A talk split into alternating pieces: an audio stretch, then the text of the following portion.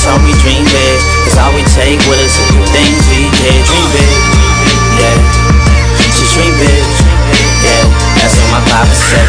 Dream big, mama told me dream big. Hello, my name is Matthew Pfeiffer with MattPfeifferCoaching.com. If you have a question that you'd like for me to answer, make sure you send it to just ask Matt at MattPfeifferCoaching.com. Again, that is just ask at MattPfeifferCoaching.com. So make sure you keep that email two to three paragraphs max. Be very direct and to the point of what your question actually is. If it's too long, if it's too lengthy, unfortunately, I will not be able to get to it. With all that being said, let's get into today's email. This email comes from a person who's struggling with co-parenting with a narcissist and wants to know how can they continue to heal. And this email reads, Hello, Matt. My question is how does a person heal when they still have to co-parent with the narcissist? And this is something that's very common it is a struggle because oftentimes you'll hear myself or other creators, other coaches, other therapists talk about the importance of going no contact with a narcissist. And the reason why no contact is so important is because it's very similar. We have to understand that toxic, unhealthy relationships, narcissistic relationships, they are much more like a drug, more much more like an addiction that you're trying to break rather than a normal breakup. Now, normal breakups, normal divorces are difficult in and of themselves.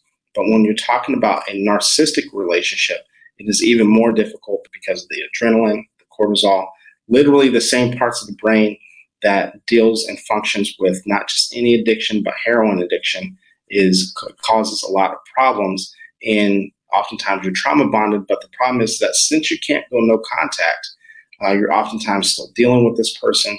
And so, what do we do? How do we heal? It, even though you can't go no contact, it is vital. It is important for you to go low contact. Quite often, when I hear this question with people who are co parenting, they struggle with setting and enforcing boundaries for a handful of reasons. Number one, they are so used to trying to please and trying to keep the narcissist happy. They think that it's their responsibility to keep the narcissist happy. It is not.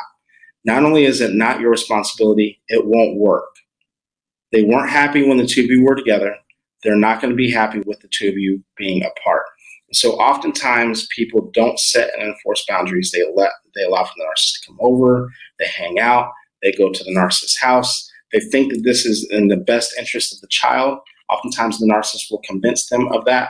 You know, the, the children need to see us together and as a happy family. If it didn't work when you were together, it won't work now. You have to understand, think about all the times that you've had a disagreement with the narcissist.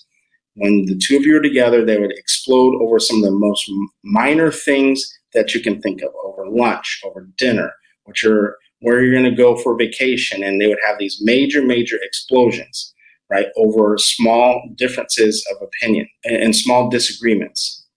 The divorce and what you do with your life afterwards is the biggest disagreement that you will ever have with a narcissist. So we have to understand that they're using the children as pawns and trying to trying to keep control.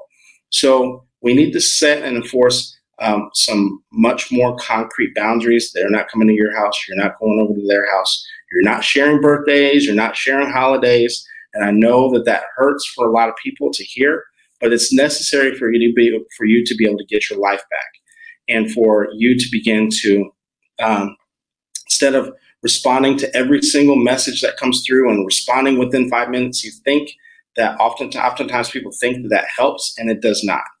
Take your time responding.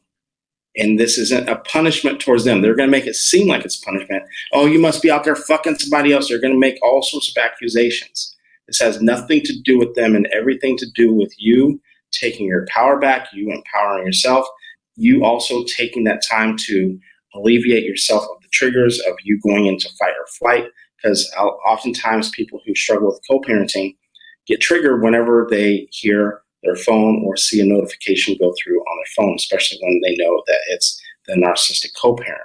And so it's important for you to take your power back by not responding quick, taking your time, giving yourself time to respond, giving an appropriate response uh, one of the things we have to understand, not just about people who are narcissistic, but also people who are manipulative and controlling, is one of the things that they do is they create a sense of urgency.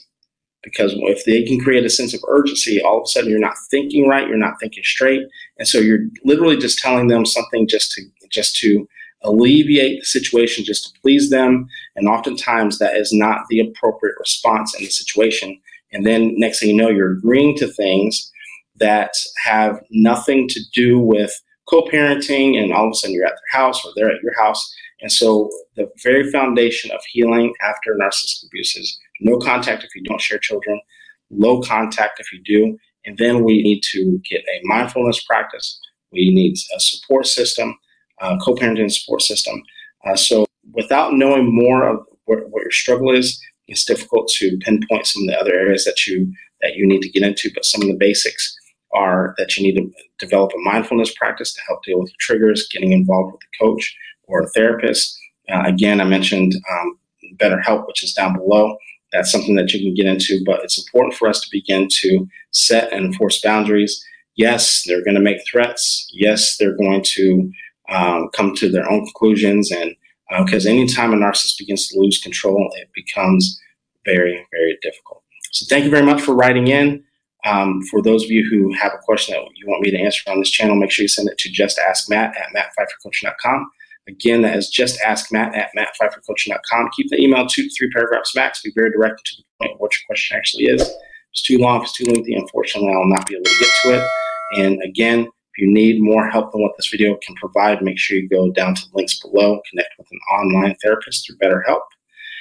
With all that being said, you guys have a lovely rest of the week. Dream big, Papa told me dream big Cause all we take with us is the things we did.